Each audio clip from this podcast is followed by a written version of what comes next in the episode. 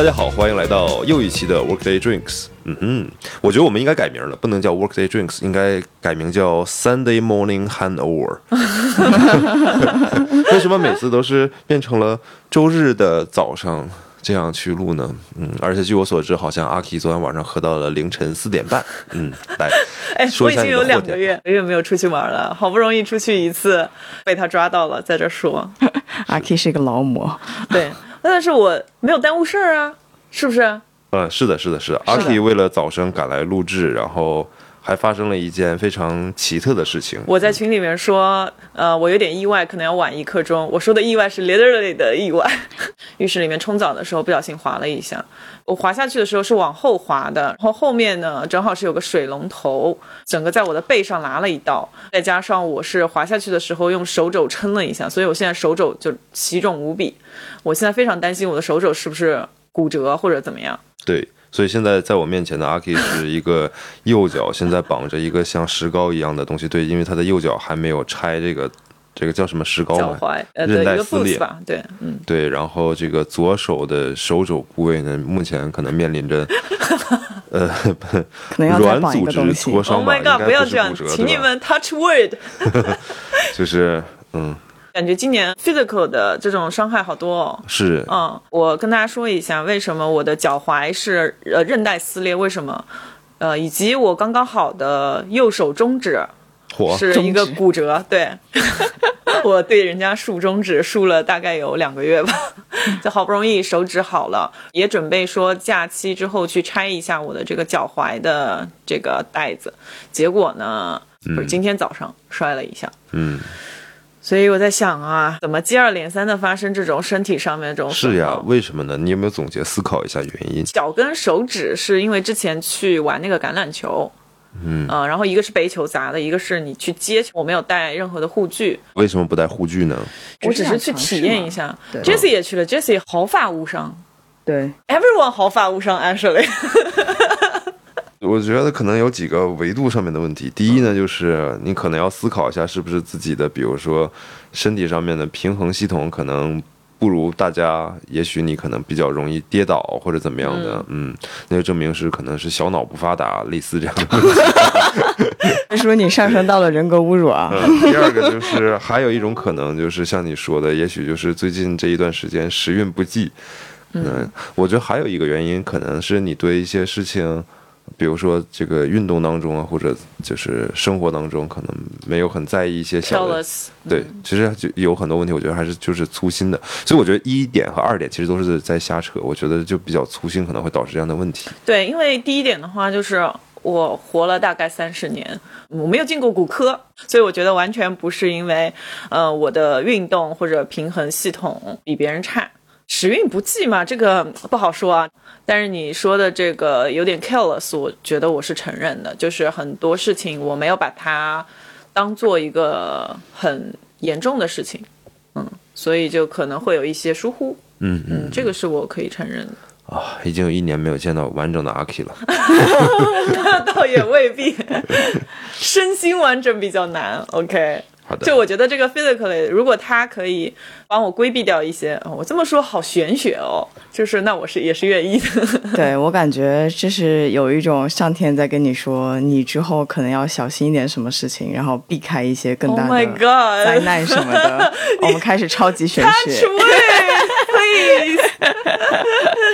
嗯。嗯，所以我们今天本来是要聊什么话题呢？扯了那么多，我很想跟大家聊一聊，因为刚刚也过去了一个十一假期嘛，假期里面有一些感悟吧，就是关于松弛感上面。但是呃，我发现就是两位对于松弛感好像似乎并没有太多的感知，所以呢，我就呃去看了一下为什么最近大家都在聊这个松弛感的问题。呃，关于松弛感呢，是网上有一个这样子的故事，我不知道你们有没有听过，这是一个人写的啊。他说他在机场看到一家人要出去旅行，有有老有小吧，发现就是小孩子的证件。啊、是有点问题，反正就飞不了。妈妈肯定就是说，那我就陪着小孩子吧，那我也就不飞了。但是他们所有人的行李都挂在妈妈的名下，也就是说，这家人到了目的地之后游玩的话，他们是没有办法有任何行李的，他们只有随身的小包。当下这个作者看到他们的状态是其乐融融，没有人任何人脸上有露出不悦，或者是大家没有任何开始讨论说我们到了目的地之后该怎么办，没有任何的行李我们怎么玩之类的，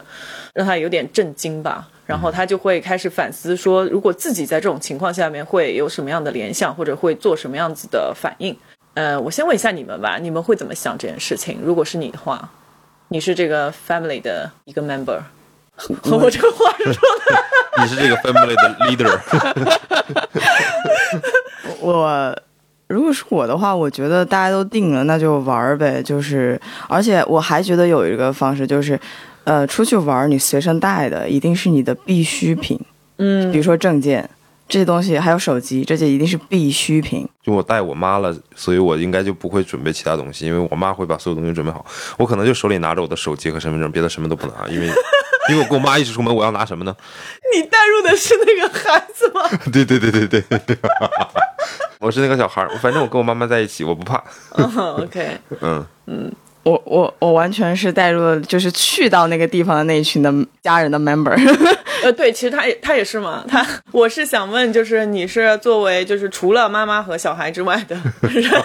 是的，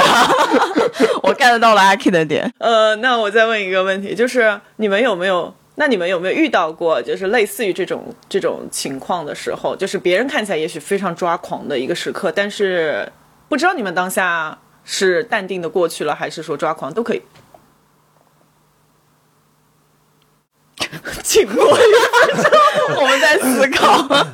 OK，我说一个吧。大概两三年前，然后那个时候我跟我前男友，然后出去玩，在一个机场，他是外籍嘛，他以为他的他去很多地方都不需要像我们一样弄签证。嗯，出行之前，我好死不死还问过他，我说签证办了吗？因为我要准备我自己的一些材料。他说不需要。值机的时候就说，呃，先生，请拿你的证，就是签证给我看一眼。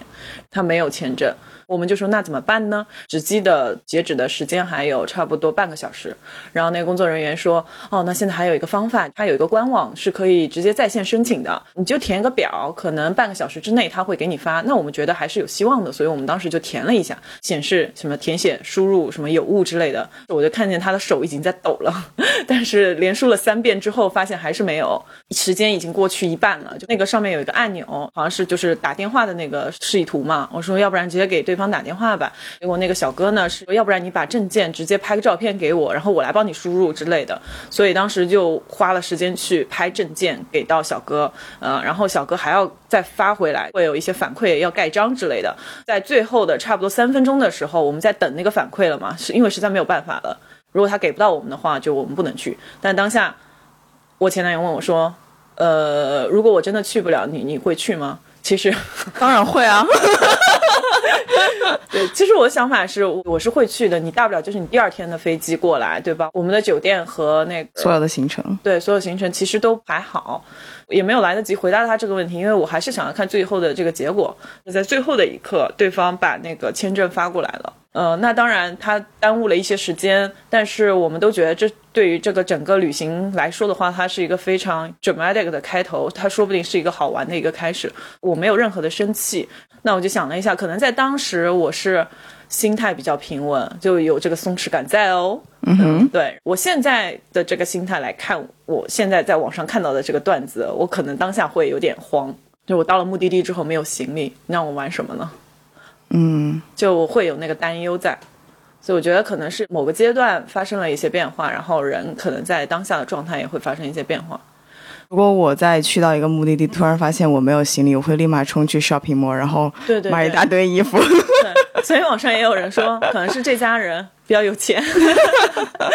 只要带卡就够了。对，嗯，这让我想到去年十一的时候，我去了一下那个一个浙江离上海很近的一个岛，花鸟岛啊，什么什么岛那一块的。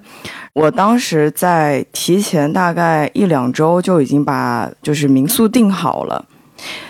结果等我去的时候，那个民宿老板说这早就订满了，你没有订上。就是相当于我到那个地方被告知我没有地方住。嗯当时我跟一个朋友一起嘛，然后这件事情当时我就比较震惊，因为我在网上都订好了，我钱也付了，对吧？你跟我说我没有地方住，就是赶紧就是说，那附近有没有什么地方可以弄一下呀？可以朋友介绍一下，我就问一下那个民宿老板吧，什么什么的，然后沟通了很久，大概花了四五个小时找一个新的房子。最后是找到了，就是民宿没可能环境没有之前我想订的那么好，但是也能有地方住，至少比就是流露街头要好很多嘛，所以我觉得就还好。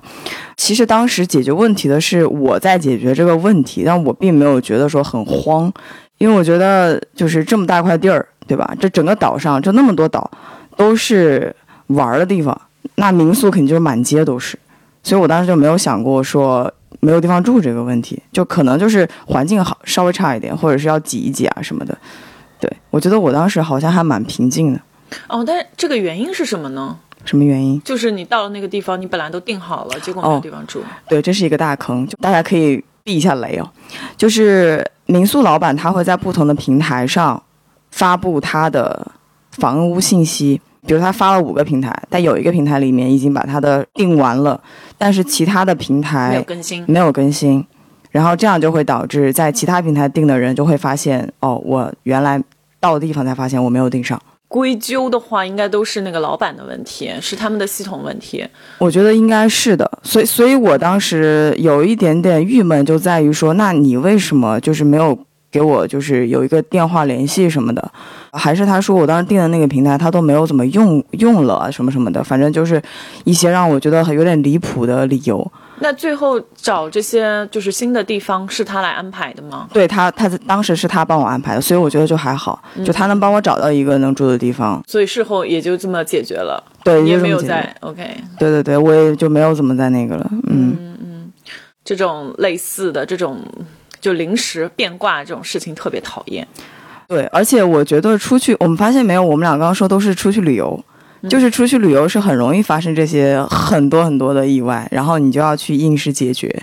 就是网上不是很多流传嘛，就是说检验你跟你对象，男朋友也好，女朋友也好。最好的方式就是跟他去一次，就是旅游一次，然后就可以看出来，就可以暴露很多问题。嗯，吧也会有一些分工的问题。对对对，是的。嗯，所以我是仔细想了一下，我也没有什么特别觉得好像迫在眉睫的一些问题。呃然后你讲过特，别但是就不适合放。那个也不算，那个也不算，那只是日常生活的小事情。嗯对，因为我不太做计划，比如说出去玩儿也好啊，或者说你有妈妈了也好，不不不，你带妈妈就好了，随身把妈妈带着。对对带姐姐也行随身妈跟随身宝。我的天，呃，就是我我是觉得就是不带计划的去做事情，有一个好处是什么呢？就是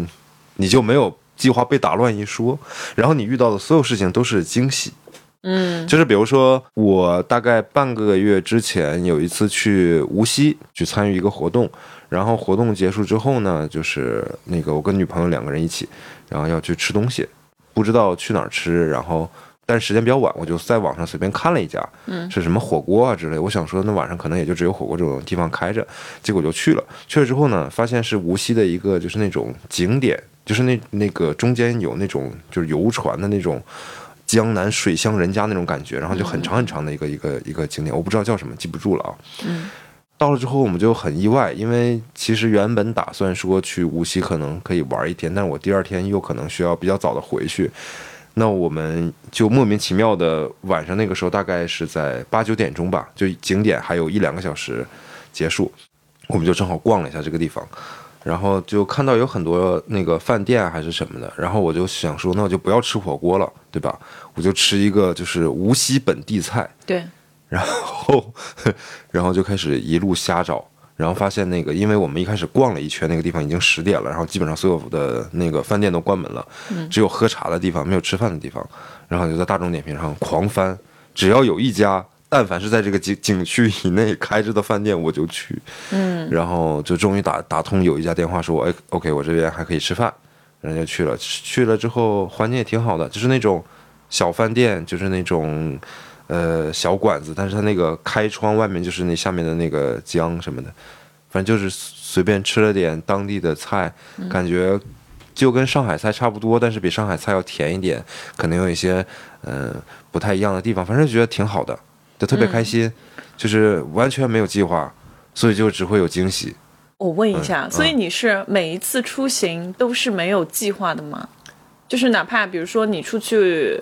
玩五天，你每一天都是没有计划的吗？啊、是这样的，就是呃两种情况。我更多的出行都是因为本身我要去某一个城市，可能或者是他，或者是我，因为在这个地方有一个事情，嗯，有一个活动，有一个项目，有一个啥，然后我们就要去待个一两天，嗯，是这样，那我就不会计划其他的所谓的旅游，但是肯定会那个项目可能也持续不了多久嘛，肯定要有玩的时间。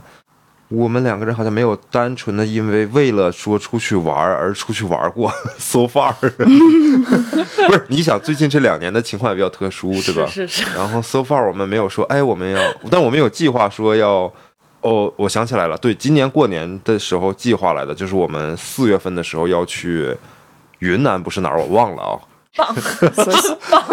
四月份的时候，那个就是我二月份的时候，我们两个二月份计划四月份要去哪儿，但是这去哪儿不重要了，现在已经是吧？对，是是对，所以你就不应该计划。对，就是计划没有用，而且就算我们计划，我们当时的想法，包括我们现在也在计划，可能还要去一下，你不要计划，就是不是 你计划了，可能这就是泡汤了。你让他说完吧。就是我我我说的意思是什么呢？就好比说我们要去哪儿，然后我们也只是说要订一个酒店，就是计划的全部了。就是我们要住哪个酒店，这就是我们唯一提前要定好的全部前提。然后可能我们不太就是住民宿，可能住那种酒店吧，所以一般就不会会出现这种问题。就至少我会提前打电话跟那边确认一下，嗯，就是类似这样的吧。点你呢？嗯，对对对对对，对，男生可能会确确认一下，因为我唯一的重点就是，我我出去玩，我就不想被打扰嘛。比如说，我最好找一个信号不好的地方，可以很舒服的，就是在一个自然环境里面，然后就是每天睡到自然醒，然后下楼就是吸吸新鲜的氧气，就对我来讲就足够了。嗯，就我不会计划。吸吸新鲜的阳气。嗯，就是就足够了，然后不会计划那个什么，就特别具体的。然后比如说今天要吃什么，可能一般我们都是说现场看，哦，明白明白。两个人坐在那儿，现场打开某某点评，然后在那儿狂刷，说这个评分高，这个环境不错，赶紧去。哎，我只能说你们两个人其实在这方面还是比较有一致性的。如果是一个人特别爱计划，另外一个人完全没有计划，他们一定会有吵架或者分歧什么的。如果一个人特别爱计划，一个人完全不计划的人，你比如说我就不计划的人啊，我的女朋友如果特别爱计划，那她就计划好，我就完全听妈妈的就好了。我也很简单呀，对不对？你说好好走去，没问题，爱吃好。然后我只能说，就是就是你你的那个对象啊，就是不会生气的这个对象，可能是性格比较好一点。就有的人可能会觉得说，哎，你为什么就我在计划，然后就你什么都不管啊，怎么怎么的，可能会有这种。啊，对，情况我明白明白，也会有那种就是说我计划了那么多，但是对方并不想参与，啊对对方只想躺在酒店里面待三天。是，对对，嗯，我觉得这就我们种分歧还可能蛮多的。建议，比如说去玩儿或者干嘛，可能会问一下，比如说你这一趟或者你、你到这个地方来，你最想去哪儿？嗯嗯嗯，就是互相，比如说提一个，比如说我们去北京啊，好比说，我说我一定要去一趟故宫，然后他说他一定要去一趟 SKP，、那 OK 啊，那比如说今天就我们去两天，那一天他陪我去故宫，另一天我陪他去 SKP，就好比说这意思啊，嗯，就举例子啊，仅仅举例子，其 实他透露了什么信息？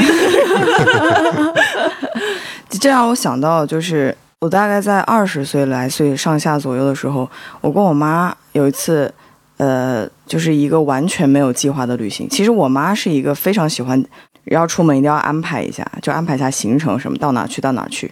但是那一次是很神奇，我们两个人是可能就提前两三天买票，或者是提前一天买的票，去了北京待了一段时间玩儿各种玩儿，然后呢，我们又转场去了那个西安。嗯，我们要在西安待了几天，而且这个这个行程是我们完全在离开我们家的时候完全没有计划的。然后我们大概就在外面这样毫无计划的漂流了将近二十天。就是对我对我来讲，那个时候对我来讲还是蛮震惊的，因为我妈并不是那种不会计划的性格，嗯但是她还玩的挺开心，嗯就感觉其实像崔叔说的，就是没有计划，就是期待一种惊喜啊，也是一件蛮有意思的旅行。你你有跟她聊过吗？就是问她说为什么这趟这么没有计划，然后或者是怎么感想？其实我妈哦，我妈自从我十八岁以后吧，我妈对我就是很放任。嗯，就比如说我们俩出去玩，一定是我跟她两个人的话，哈，就没有其他人，嗯她就会把所有事情都交给我来办，所以她会觉得她很她很放心我这个人，嗯，所以她就会不会很在意其他的东西了，就是我你想干什么，那我就跟着你干。就是你们觉得你今天没有什么计划，那我们就找点好吃的吧。旅行的重点不在于这趟旅行，而在于跟你一起旅行的人，对对对，就我妈就是特别放心我这一点儿。那还挺好的。是的，因为我家人是特别没有计划性的，就是他们要是出去玩的话，就真的是你问他等下去干嘛，先 去再说啊，比如一个景点什么的，就没有任何的规划。但是对于我来说的话，我无法忍受这一点，就因为我是一个在日常生活当中也会把每天的计划写在这里。对我看到了，就是每次阿 K 在把那个呃，经常说我明天某某时间要干什么干什么干什么，然后每次比如说跟他约某一个时间段的时候，他说好，那我用日历记一下。对对对，因为真的会记不住。然后日历的好处就是它会提前十几分钟就告诉你说你接下来要干嘛，或者我每天都会 check 一下，就是我不能没有这个计划，不然我觉得我今天白过了。呃，所以这个也跟我前面提到的关于松弛感也有关系。为什么我假期里面非常想要录一期呢？其实我之前在微博上面 PO 了一篇东西，就说啊，我在剪我自己录的一个桥段，但是我不确定现在能不能放出来，因为我自己听越听越矫情，太 emotional 了，太 personal 了，我还是不要把它放出来了。正好赶上我们现在大家有一起的时间，所以我们就一起来录这个松弛感相关的话题。为什么我那么多话讲？因为我假期里面经历了。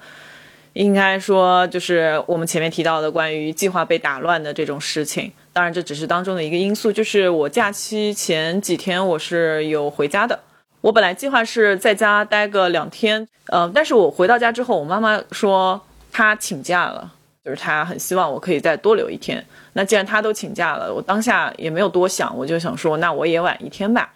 我就隔了再一天走嘛。火车站的工作人员把我拒之门外，因为他们说要我出示四十八小时内的苏康码，呃，就是江苏它有一个自己的那个码，跟随身码不太一样，呃，所以当时我脑子里面就一下就就炸了，就我完全没有想到这个要做核酸，嗯、而且这个是我在四月份之后，就是整个上海疫情结束之后，那是六月份吧，就是六月份，对，到现在为止我都没有回过家，就这么一趟，这个十月份，所以我不知道这个大家要做这件事情，而且他们在规定说这个要出示四十八小时速康码的这个时间也是在九月底到十月底这样子，也是刚出来没多久的一个规定。呃，加上我这几天又一直在家里面，就是我没有任何外出，我就出去过一次，就是跟我妈吃完饭之后下去散了个步，就这么一件简单的事情。所以在我的脑子里面完全没有关于四十八小时要做核酸，然后苏康码要出示才能上火车这件事情。但是当下我就是非常责怪我自己，并且我觉得我整个计划都被打乱了，因为我本身想说，呃，有一天的余量就是还可以，因为我已经在家里面多待了一天了。结果没有想到这个直接让我就是再在家里待多待一天，但是我在家里面没有任何的事情做，而且我带回家的行李啊什么就特别少，我非常生气。我那天当下就在那个火车站就打电话给我妈，然后说我现在走不了，我现在只能回家了。然后你知道哪里有做核酸吗？我现在要必须要立刻去做一个核酸，因为我听说那个苏康码出来还挺慢的，它没有像上海这么几个小时之内就出来，它可能要十个小时之类的。哦所以我就很希望说，我买第二天早上的票，然后可以尽早的回上海。嗯所以当时我就跟我妈在电话里面这么有点不高兴的这样抱怨了。等于，没有抱怨，就是我尽量保持我语气的平稳，但是妈妈还是听出了我的愤怒。嗯，这就是妈妈的力量。对，就是在我们家小区旁边有一个核酸亭，你可以去做一下。所以我就直接打车到那边下了嘛。下了之后呢，我发现那个核酸亭里面没有人。啊，我记得那天好像下雨，对，我下车的那一瞬间，我可我不知道是不是我的真的心理作用，还是当时的实际情况就是这样。我反正就是一下车发现在下雨，然后并且那个核酸亭里面没有人，就立刻去查找就是附近的核酸点，发现了一家医院。我觉得医院总得靠谱吧。过去的话应该是两公里不到，一点几公里，我就直接过去了，走过去，呃，带着我残缺的这个脚踝，拉着我的行李。那边的工作人员跟我说，这个医院它只给呃高风险地区或者是阳性的病人做，也就是说你做了的话，你必须隔离。那怎么办呢？对方就说，那你要不然去附近一个小区门口的核酸亭，就是我所在的小区。我说那个小区门口的核酸亭没有人啊，我已经去过了。他说，嗯，应该是下午一点半开始吧，现在马上要一点半了，你去吧。就返回到那个核酸亭，然后发现人家已经排起了队了。我去到前面去张嘴做这个核酸的时候，我发现旁边贴着好几张告示，上面赫然写着工作的时间。我我难以形容我当时的崩溃，我觉得我就是自己就是个大傻逼，你知道吗？包括做四十八小时核酸这个事情，也是我自己考虑的不周到。我没有任何生气别人的理由，我当时就是气自己。我气到整个呃生理性的头痛和眼眶痛，我当天就是差不多，我回到家我冲了个热水澡，开始头痛，然后并没有做任何一件事情。本来我想说我电脑放在床边，我我可以打开，然后把我们之前那个稍微修剪一下那一期可以放出来，但是我打开了电脑又合起来了，因为真的是那种疼痛没有办法让你继续做任何事情，没有办法让你看东西，手机都看不了。所以我当时就想，我这是为了什么呢？我到底在干嘛？我为什么会允许这么愚蠢和这么无厘头的事情发生？这个感觉就是根本就不在我的认知和在我的这个框架之内的。我妈回来之后，她就觉察到我的不高兴，她就问我，她说：“所以你在生气什么呢？你生气了吗？”我说：“妈妈，我没有在生你的气，因为她可能会觉得是不是多留你一天或者怎么样，就是这种打破你的计划。”我说：“不是，是我是我在气自己啊！我真的气死自己了，我就觉得我自己怎么这么差劲。”但是，戏剧性的一幕 就在第二天发生了反转。我觉得有一种因祸得福的感觉。呃，对我第二天，呃，因为做了核酸，然后顺利的上完车，在回来的路上被告知小区要进行四十八小时的封控。大家都知道我跟凯丽姐住在一起，是红码，我就面临着一个选择：回家还是不回家的问题。啊，因为我当时思考了一下，因为红码我肯定是不能跟他一起住嘛。不然就面临的不是回家不回家，是转运隔离还是居家隔离的问题了。呃，当然，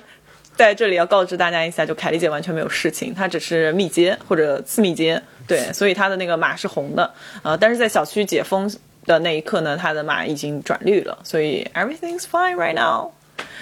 我就去了我的闺蜜家，因为我闺蜜正好她搬到了我们家附近，步行五分钟的距离，也真的是非常巧。嗯，她刚刚搬过来，可能一周不到。是的，所以我就直接去了他家，跟他一起隔离了。呃，这件事情得来的一个好处是，他每天都给我做饭，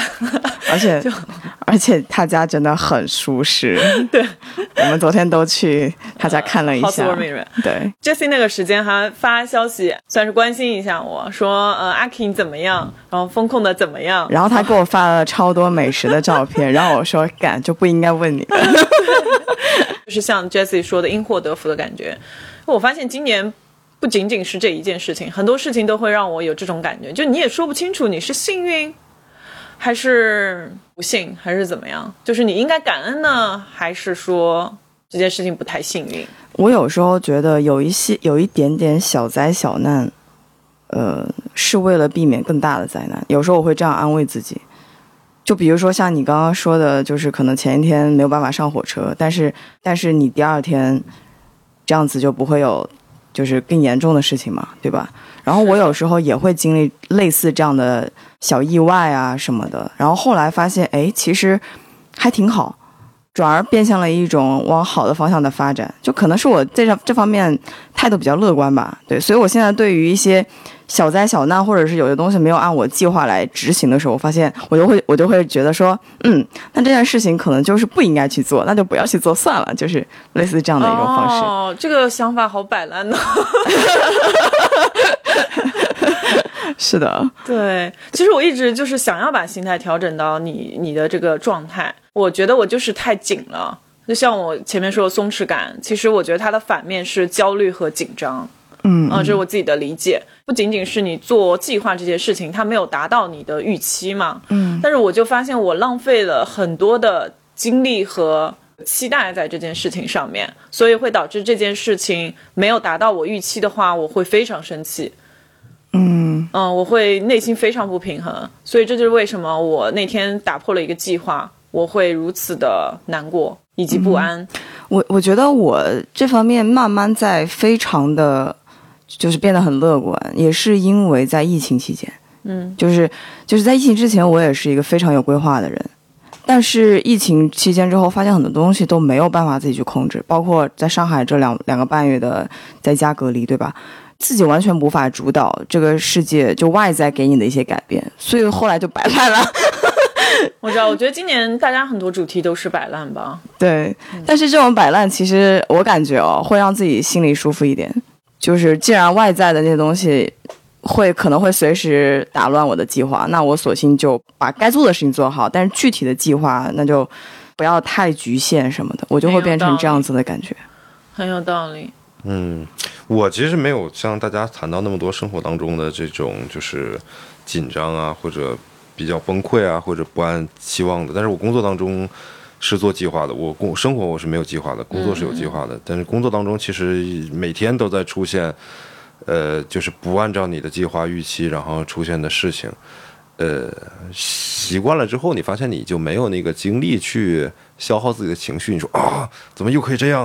啊？我受不了了啊！这是甚至想骂人。但是你后来就时间久了之后，你就算了，就平和了，被磨平了。嗯，因为你工作希望可以被磨平。对，因为工作每天都在那个什么，就是你你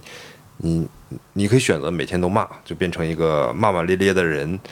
你也可以选择说，我能不能通过其他办法去改变这个问题，比如说。呃，不管是我自己粗心，还是同事粗心，还是谁粗心，那粗心这件事情怎么能避免？就像小时候做错题一样，如果妈妈说啊，你怎么又不注意，然后怎么怎么样的，他他没用啊，对吧？我还是长这么大，我还是该粗心粗心。但是你要是能够有一个去帮大家解决这个问题的办法呢？举个例子，比如说你们现在看在我店里面录嘛，你看到那个旁边其实有一个小白板，那个小白板上我就会写上我们要做的一个重要的一个事情，嗯，然后每天大家都会看一下。你们在找小白板吗？小白板在那儿。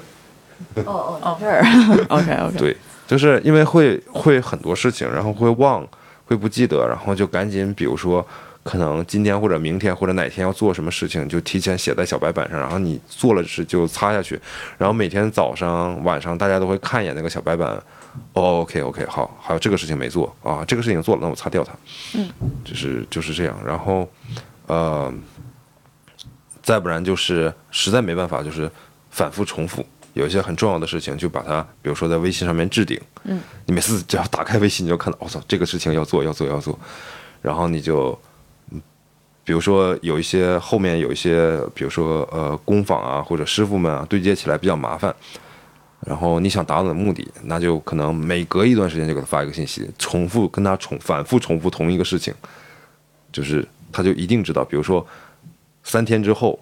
谁谁谁的衣服要要了。然后第二天，两天之后，谁谁的衣服掉了？明天师傅你要给我，师傅今天一点钟你要给我，就你一直在跟他重复，他一定会知道这个事情的，就没办法，就是你去事后找他说啊，我之前不是三天前就跟你说今天要了吗？你怎么不给我？没有用，所以你不如那个什么，就是要找方式方法，因为浪费时间在情绪上面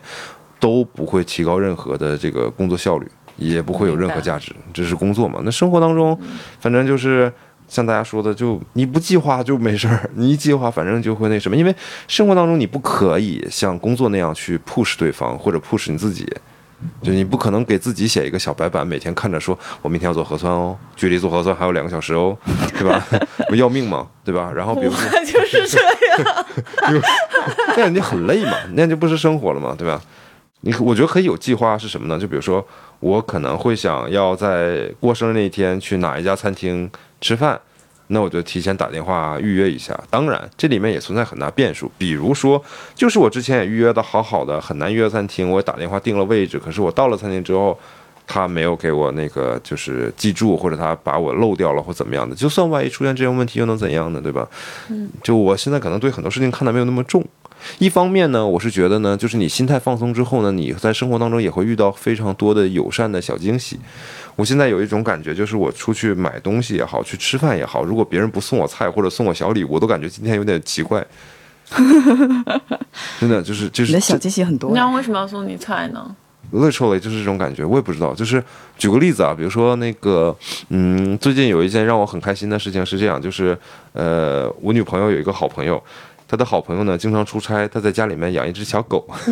那小狗很可爱。然后呢，他上次出差的时候呢，他就把小狗放在我们家去那个寄养了，大概十天还是一周，我忘了。嗯。然后下周二，那个小狗的亲妈又要出差了，然后我又能跟小狗相见了，对，这是让我很开心的一件事情啊。然后呢，因为我没有运动的服装，我每天晚上还好穿着西装去遛一遛它，早上的时候我也不太可能穿着睡衣或者西装出来，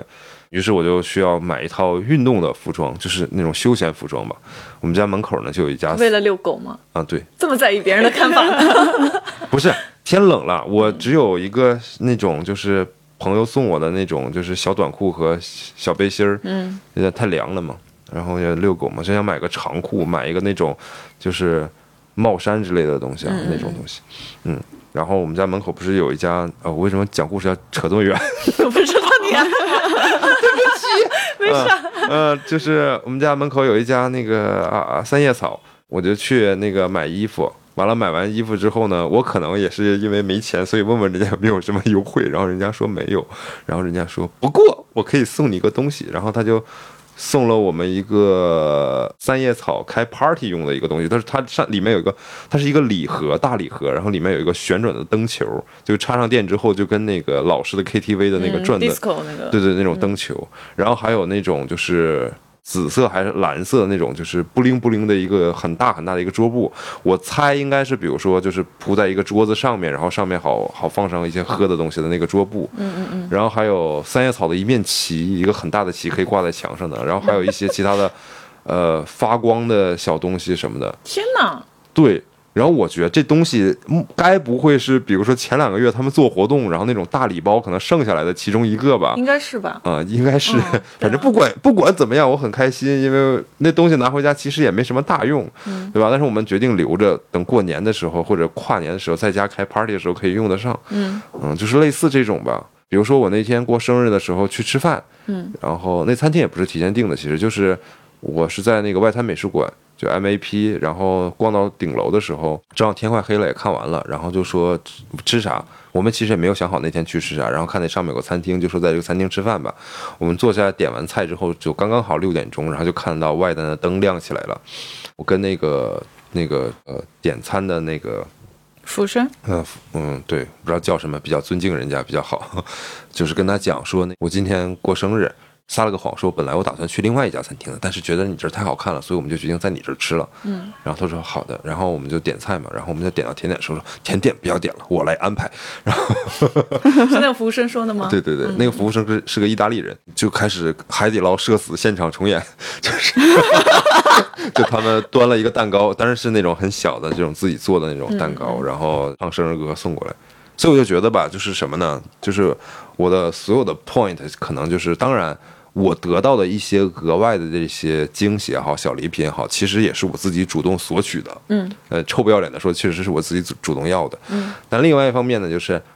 你没有那个说你要这个东西，人家百分之百会给你什么，人家给你什么，我都觉得是一件让人很开心的一个感觉。嗯嗯，工作当中的话，呃，就是要定期复盘，有一些规划，然后最好是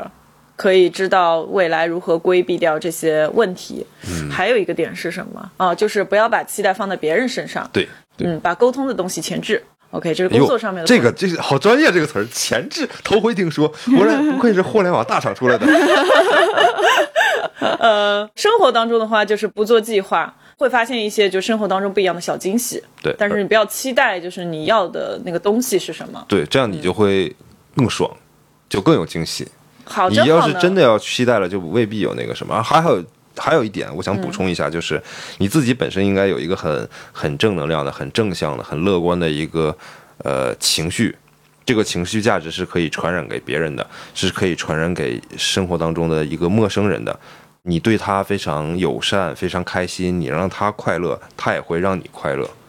我觉得这是一个非常简单的道理，就是比如说。我今天去一家服装店买衣服，然后那个导购的小哥哥我说：“你今天穿的这身挺帅的。”是一个陌生人，你也不认识他，你夸他一句，然后呢，他也会很开心，他也会不管夸不夸你吧，反正他会也对你很友好。其实我觉得就是一样的这个这个道理。是的，嗯，是的，我明白。哎，这点其实还蛮重要的。嗯，说的没错，就是最近这段时间，因为我的这各种焦虑啊什么的，其实我身边的朋友会明显的感知到，就是我可能今年有点不太一样。呃，我觉得大家给我的那些比较平复我的那些能量还是在的。就所以，我为什么现在就非常喜欢跟你们在一起，喜欢跟一些比较平静的朋友在一起，是因为我觉得你们身上是有那种可以带给我一些情绪稳定的一些特质的。我我其实也有在复盘，在反思，说我为什么对于生活当中的这个时间节点啊，什么卡这么紧，或者我对我的计划这么多，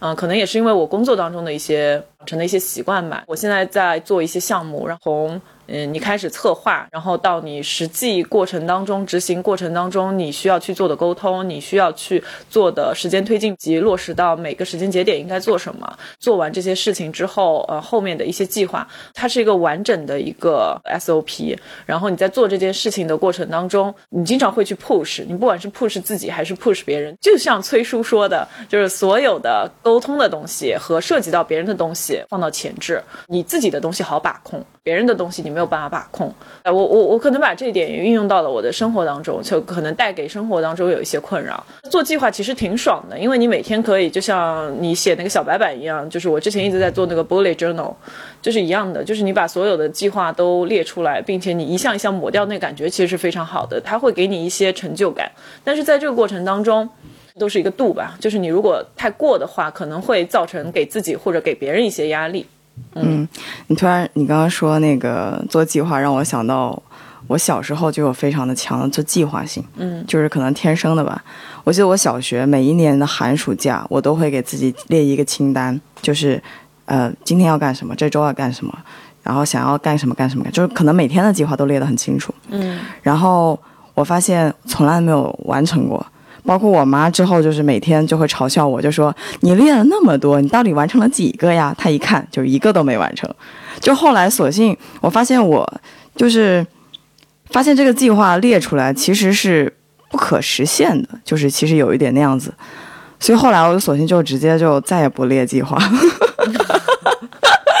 真的就是我从小学、初中就应该是每年每个暑假都这样。我妈也是每天都嘲笑我，就说你今天。到底怎么样？怎么样？后来就直接摆烂了。但是我现在其实工作生活上面，我是一个这样的，就是工作上我会给自己设，就是像你刚刚说的，嗯，做一些计划呀、排期呀、deadline 呀，然后去跟别人沟通啊什么的。我自己的生活上，我只会就是记一些小点，比如说我知道我这今天必须要干一件事情，或者干两件事情，我把它记着。但是什么时候干，我不给他列一个很明确的时间，因为我知道可能会有一些变数。但是我知道我。这个东西必须今天要做，那我就把它记一下就好了。嗯，就我不会给自己说今天一定要在什么时间去做。嗯，这会让我觉得就是稍微有点松弛吧。我现在生活大概是这样的状态。嗯，我觉得还挺好的，因为昨天我们去了一个朋友的 housewarming party，然后在这个 party 上面我也见到了一些之前呃应该有段时间没有见到的朋友吧，然后也是互相聊了一下，然后对方也是在今年工作上面发生了一些变化。直接导致就是可能会离开上海，呃，她现在非常的平静，分享给我很多的东西。她说她有在做一些心理上面的疏导，因为她是那种特别要强的女孩子，并且在前面的十年，她的工作就是比较平顺。啊，他想拿到什么东西就可以拿到。在这个节点上面出现了这样大的变故的话，他有去找一些心理咨询方面的，然后也有找一些玄学啊方面的。对，然后对方跟他说的都是说，人都是有低谷和高潮的时候，就是你在那个高点的时候，你其实在前面的十年都是在这个高点了。现在呢，就是他在往下走，啊，但是这并不代表说这个有什么不正常。就是你要接受平顺的去度过这段时间，后面它一定会有一个点是可以往上面走的。你问他未来的这两三个月，或者是未来的一年有没有什么规划的话，那对于他现在来说也是在思考，并没有说直接的做一个非常详细的计划，因为计划真的赶不上变化。嗯，所以今年也是很多人的主题吧。我今年其实这个焦虑的感觉特别明显，我不知道是不是因为我正好过了一个三十岁的生日，加上今年大环境下面有一些变动，嗯、包括我自己的工作、生活、情感，情感没什么，都是情感一直很稳定嘛。稳定没有。对，给自己有的时候要松口气。我们前面提到说有很多的事情，包括我晚一天来上海，然后促成了我后面在隔离，但是这个隔离可能比我之前如果提前来上海一天的那个隔离要舒服很多，要舒适很多。有一句很俗的话叫“活在当下”，呃，我觉得我之前一直没有在做这件事情，呃，包括说脚啊、什么手啊、什么手肘啊受伤啊这些事情，你感觉非常惊讶的同时，又有一点幸运。嗯、因为我的手指的话，它其实是一个非常小的骨折，嗯、它并没有做手术或者怎么样，它就好了，没有特别大的疼痛。说实话，脚踝我是韧带撕裂加一些小的骨裂，别人韧带撕裂可能就躺在那里，真的就起不来了，或者他的这只脚就很长一段时间没有办法行动行走。我确实可以去蹦迪，就是除了不能跑步，嗯，做一些呃 squat，就是那些深蹲或者非常剧烈的那些课程，我无法参加之外，嗯，并没有影响到我的日常生活，啊，可能不能穿高跟鞋，嗯，但是，嗯，我就会想，这个到底是一种幸运呢，还是一种我应该去感觉非常不幸的事情？我觉得应该算算是一种小幸运吧。嗯，对，这就是你看待事物的看法嘛。对，很多这样的事情在今年发生，包括我之前离开那个灵魂郊游场，对，塞翁失马焉知非福，进入到了我现在的公司，它是一个比较全新的一个行业，也不错。但是我并没有 living the moment，我还是非常的对整个事情不是非常满意，嗯、包括一些情感，包我没有办法说我把。所有的事情都在我的掌控之中，是那个最高的、最好的、最优的第一的那个选择。我以为的第一可能是最优的，事实证明，也许有些你想要的东西并不是最好的。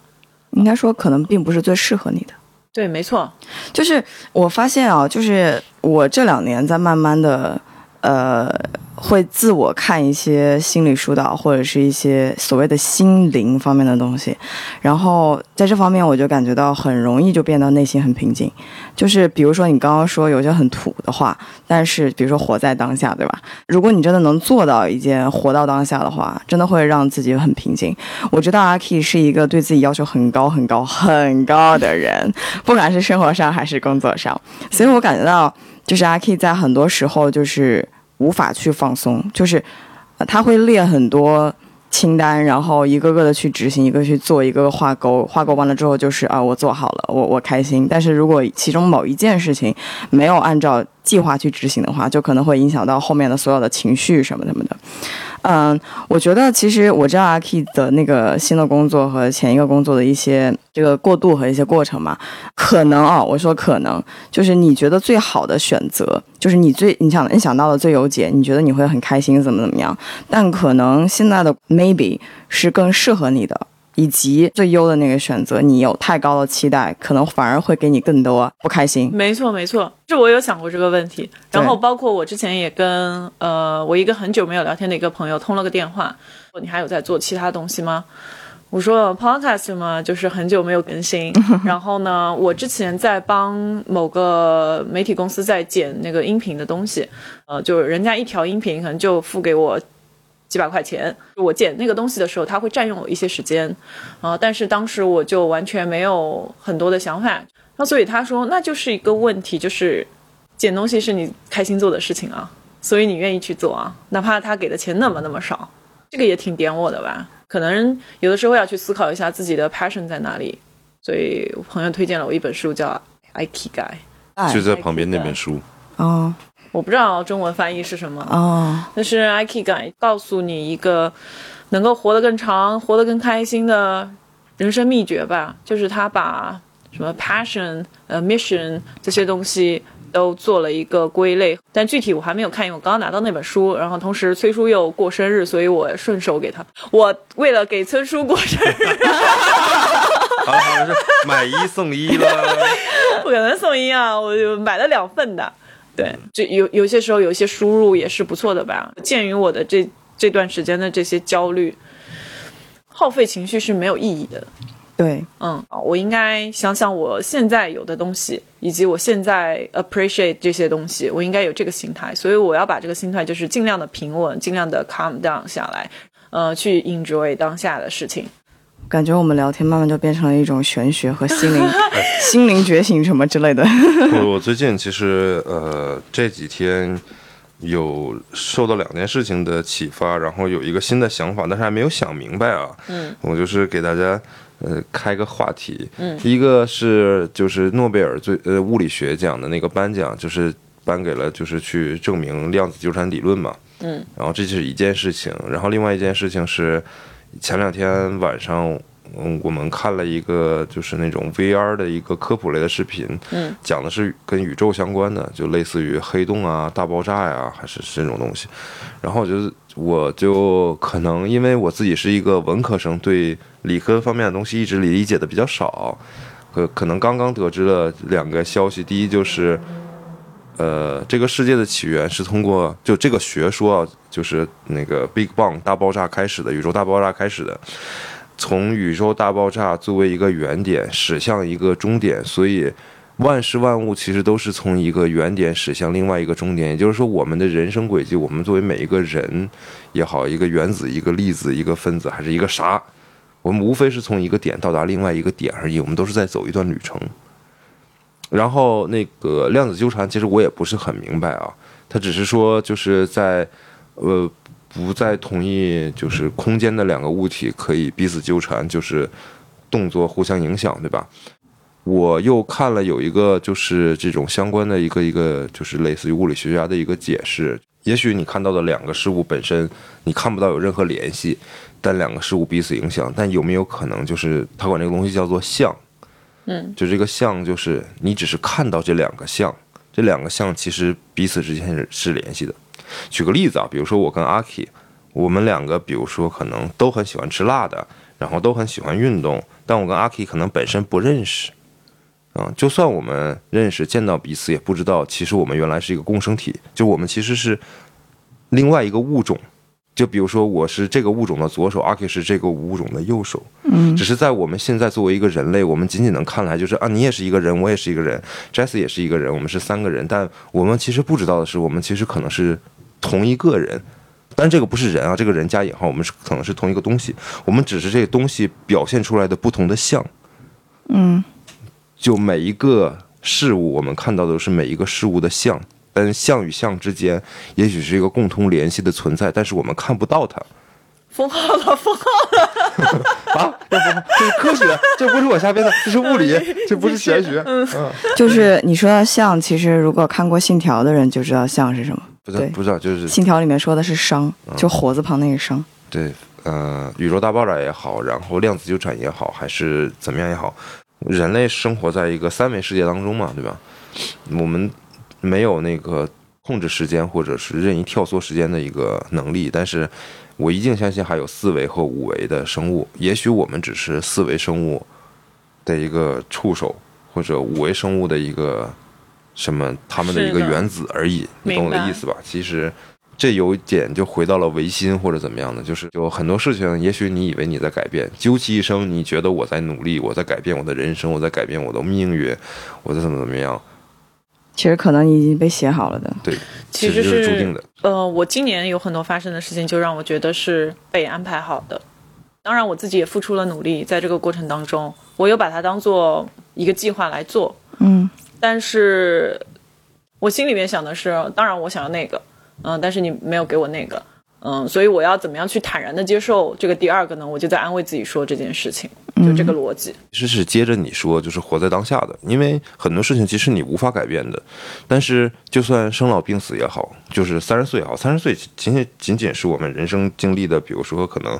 往好听点说，可能是四分之一和三分之一的人生阶段；你就往难听了说，也不过是人生刚刚过去了一小半嘛，对吧？就算这段人生生命的所谓的旅程它结束了，不代表 这不是下一段旅程新的开始。所以，我们需要做的是什么呢？就是活在当下，就是 enjoy life，enjoy 你现在的每一天，你吃什么，玩什么，听什么音乐，呼吸怎样的空气，你开心，这是最重要的。嗯，很有道理。这标题有了，活在当下，点击率蹭蹭蹭往下掉。嗯，呃，现在有点想通了。包括昨天、前天刚刚解封嘛，然后但是前天因为是工作日，所以就也没有怎么出门，就把工作做的挺繁杂的吧。昨天我其实感觉非常好，有出去健身，呃，做一下马杀鸡，因为这几天嗯住朋友家有点落枕。好，嗯，对，晚上也去见了朋友们，跟朋友们一起聚会了一下，所以昨天一天我其实感觉到非常轻松和自在。包括我昨天突然之间就发了一个信息给我的朋友，就我就跟他说，我突然想通了，就之前关于情感上面的一点点疑惑和 confused 的东西，我觉得没有什么大不了的。嗯嗯嗯，我其实，我觉得心态很重要。就是如果说一直是一个乐观的心态的话，可能很多事情就会觉得，哎，这没啥，反正，一定会往好的方向发展的。但是如果说心态就是太悲观，那可能很多事情就是会往悲观的事情上面发展。疫情期间啊，不，不是疫情期间，就是说在风控期间那几个月的时候，我还会找阿 K 聊，就是说，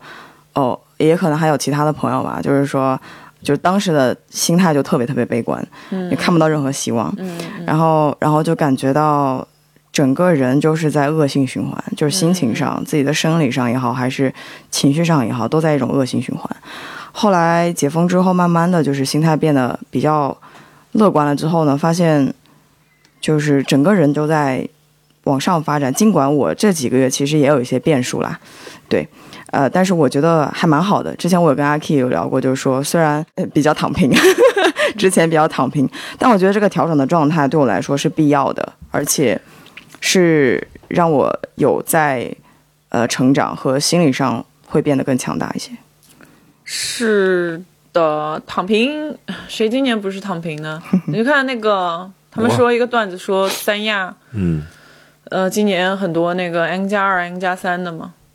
大厂裁员的嘛，大家拿了那个钱，嗯，别的地方也去不了，去三亚度假嘛，就刚刚解封那会儿，嗯 然后结果就隔离在三亚隔离了，然后觉得说那我就去新疆吧，然后结果就再就业了。哎，这个也不能播。我是觉得不是，呃，当然就是那个积极的一个好的心态肯定很重要。我的 point 是可能要把认知打开，嗯，就是把认知提高，把格局打开，然后你看很多事情就没有那么的那个什么了。呃，还是格局太小了，对，就是你太